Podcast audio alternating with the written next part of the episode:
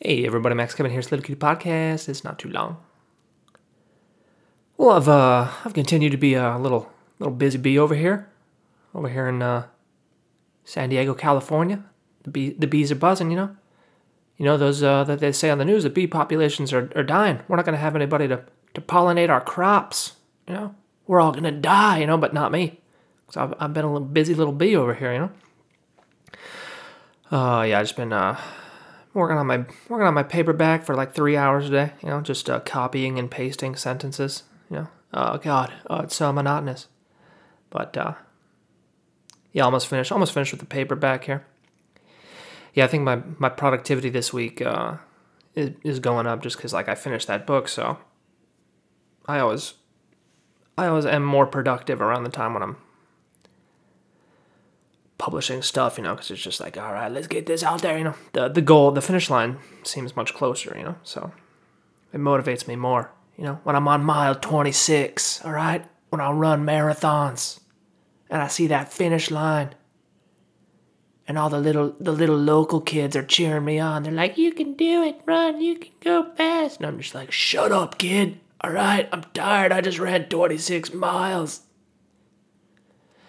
And then you finally you finally cross that finish line and you're like, yeah, my legs hurt. This was bad. This, this is bad for my body. I think I lost a lot of muscle mass.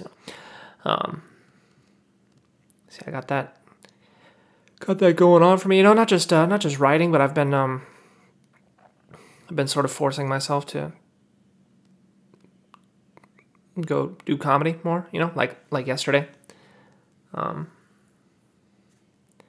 I didn't get picked for the comedy store, you know, and uh, I was just like, yeah, well, maybe I'll just I'll just go I'll just go try to be on the alt list, you know, because you got to show up in person to be on the alt list.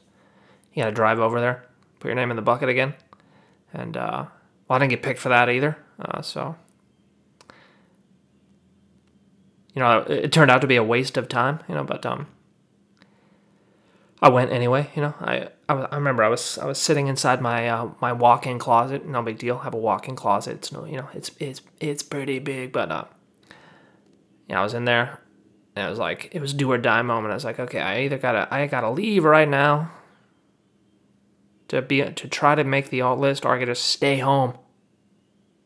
Stay home and keep binging Narcos. You know. And I decided, I decided, you know what? I'll just go. Just go. All right, just do it. Nike. You know.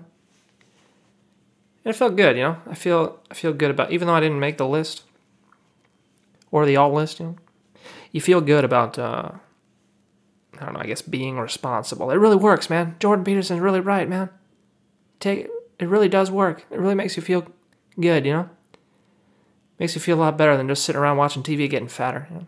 Just doing doing stuff you don't you don't really want to do, but you just do it anyway because you know you have to if you want to get better, if you want to improve, if you want to do something with your life, you know. Um, anyway, uh, Tuesday I went to the ACC open mic. I didn't get I didn't get picked, you know, uh, but my name did get drawn for the uh, opener. You know, at the very end there, at, when it's all over and fucking no one's left in there, they, he just starts drawing names for like the opener for next week. And uh, he drew like four names, and the the people weren't even there, you know. And then he then he drew my name, and I was like, "Fuck yeah, dude!" You know. So I'm gonna be the opening set at uh, ACC next week. No big deal. Opening's tough sometimes, you know, because uh, nobody's drunk yet, and um, nobody's like as people as people laugh, they're sort of in the mood to laugh more. You know, they're in like their mindset changes. You know, when they first get there, they're just like, "Oh God, I just got off work. My fucking boss was yelling at me. I need a beer, dude. Give me that.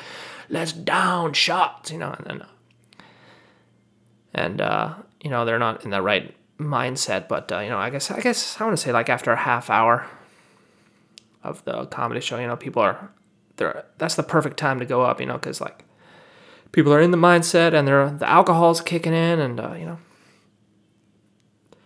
but uh, yeah, I think I'm gonna. I'm debating. I'm debating if I should try some new jokes or just do just do shit that works. You know. Um, uh, I don't know. Uh, yeah, I'm trying to decide trying to organize my uh, my joke sets into like their different topics, you know. So I'm trying to decide if I should do a set about telling jokes or if I should do a set about drinking and alcohol.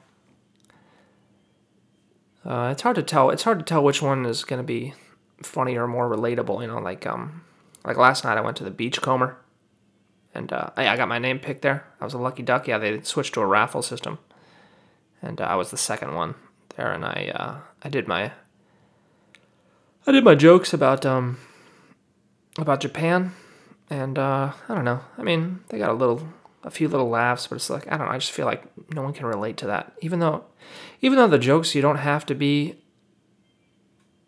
you don't have to have lived in Japan. You know, I mean, I'm just talking about my experience in Japan. You don't have to know anything about Japan to get the jokes, but it's just like, I don't know. they don't work as well as they did in Japan. I guess that's what I'm saying. You know, those those jokes. And I don't, I don't know. I don't know. I, mean, I guess it's not relatable. I guess, but I'm not sure. I'm still trying to figure that out. Still trying to. Still trying to figure that out. You know, um. And this one dude, this one dude that's going up there, that's been at the beachcomber. He's I think all he goes there with all of his friends. You know, like he had the best set, but that's because all the all the people that were there were all of his friends. I guess I'm not sure exactly what the deal is, but he says he's doing a new three minutes every week. And you know, everyone was laughing at his jokes like like a lot. You know, he was fucking killing, dude. And I was wondering, I was like, would this would this actually kill in, in front of a different audience? I'm not. I don't know. This this is really new material. This guy's doing. He's doing three if he's really doing three new minutes every week and it's killing like this, this guy, I mean, he, he'd be the best comedian of all time, you know? I don't think there's no one that's fucking, that's what, two hours a year? I don't think. Uh, anyway. Anyway, so I'm either I'm either super jealous of this guy or uh, or he's just a dirty liar, you know. I guess well, every, everyone's his friends. I mean, telling jokes to strangers is a lot more difficult than telling jokes to your friends, I guess. That's what I'm saying. Um, any hoot. Any hoot. Uh, I guess nothing else going on, you know. I just been binging Narcos, dude, binging. Dude, I'm almost finished with season five, dude. Binging it, dude. It's a great season. If you guys haven't seen Narcos, you should watch that one. Narcos season five. It's uh it's up there. It's I would say the first season was the best. Then Narco season five, this one's like the second best. The Narco season, it's tied for second best with season two. Season four was kind of eh. Season three was good too. I don't know. It's just a good show, man. Oh, I also saw, I also saw a preview for uh, Westworld season three, dude. The robots are coming to take over, dude. The AI is coming to take over, dude. Looking forward to that. You know, it's coming out yeah, it's coming out next month. Yeah, I saw this preview for it. I was like, oh, it's coming out next month. All right. I thought the preview was going to be like, oh, I got to wait six more months, but. Oh, anyway, I'm sure everyone's uh stopped listening by now, but uh, thanks for your continued support. You know, anyway, uh, thanks for listening. Maybe I'll see. Oh wait, no, wait, wait, no. There's one more thing I want to talk about. There's one more thing I want to talk about. I saw this. Uh, I saw this thing online about the net worth of the Democratic candidates for president, right? And uh, yeah, Bloomberg has 60 billion, and uh, all the other ones don't have so much money, you know. But uh, Pete Pete Buttigieg, his net worth was uh, a hundred thousand dollars. That's that's it. He has his net worth is a hundred thousand dollars. I mean, that's that's my net worth.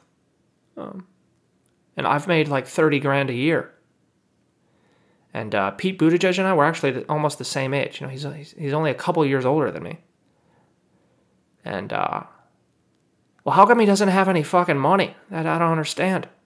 He's been working a job that makes one hundred fifty thousand dollars a year, and uh, he's got no money. He, what are you what are you doing with all your money, dude? How come I'm how come I, how come we have the same net worth, but you make five times as much money as me? I don't. What the? What are you spending it on? Is it? Is he going? Is he going to the gay bars and just like having a party, just like making a rain every night? I don't understand what's going on there, dude. And it's like, for, for me personally, that's uh, that's incredibly disqualifying for any candidate. Like this guy's making one hundred fifty thousand dollars a year, and he and he, he almost has no savings. I don't, and we want him to run the country. What? Uh, how about? Uh, uh, I mean, at least Bernie, who wants to spend all the money, he's got a couple million dollars. You know. Anyway, I don't get too political here, you know. Uh, all right. All right, that's it. That's actually it for today. Thanks for listening. Maybe I'll see you tomorrow.